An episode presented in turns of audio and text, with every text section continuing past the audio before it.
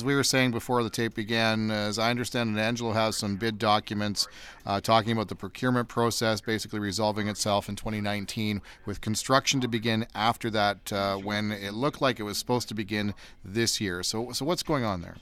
Well, we're absolutely committed to the accelerating the four laning of Trans Canada. We think that the work has been going too slowly, so I'm looking at the, the whole of Trans Canada and finding specific sections that we can make sure this happens.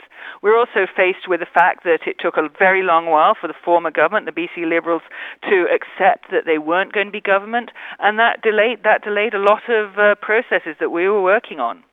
Okay, so uh, to your to the best of your knowledge, then Claire, when is this next section? I think it's the Hoffman Bluff section. Uh, when is that going to begin?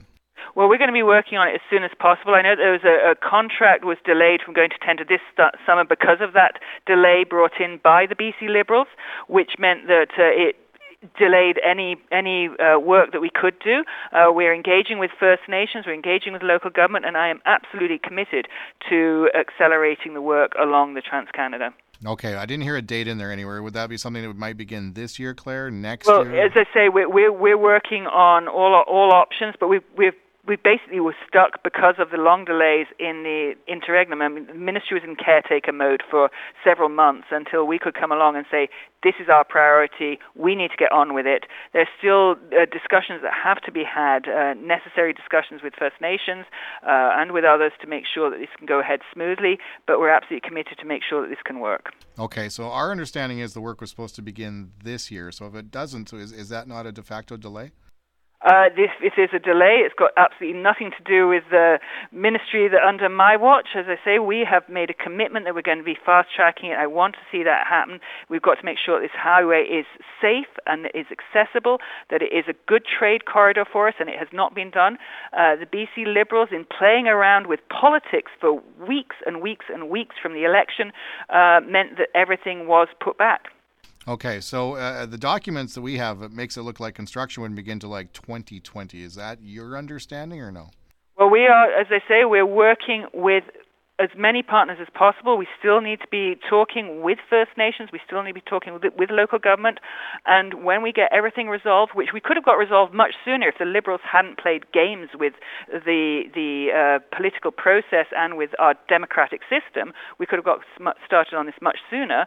But we need to move on with this, and we will get working as soon as we possibly can. Okay, so it was a what, what two month delay in the transition of government. So how does that translate to a year or two, Claire? Well, two months delay puts back a lot of work. The ministry was being in, it was an interregnum from effectively April when the writ was dropped through to July when uh, the Liberals finally accepted that they would not form government, if they have ever accepted that, but when they were uh, forced out.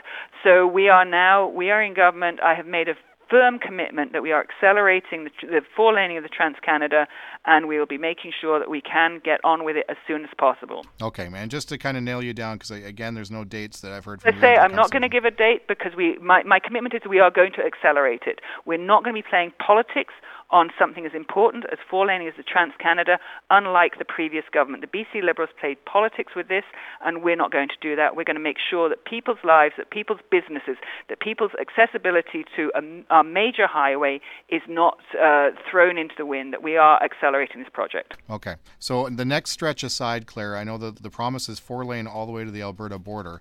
That's going to be a lengthy commitment, is it not, to get that whole stretch of highway from the border right through done? It is going to be a serious commitment, and that's why I'm going to be looking at specific sections of it, of where we can go. I think that the previous government looked at some areas which may have been easy ones. I now we're looking at the much harder ones. Going to be looking at some of the the work further east on some of the really treacherous road. Uh, my goal is to make sure that people are not dying on our major major connection between uh, BC and the rest of Canada. My commitment is to make sure that we're getting trade moving smoothly uh, between between BC and the rest of Canada. My, my commitment is that we get that highway fixed as soon as we can. All right. Anything else you want to throw in there? I think we've got it there, Shane. Okay. Always a pleasure, Claire. Thank you. And you. Talk to you later. Bye now. Bye bye.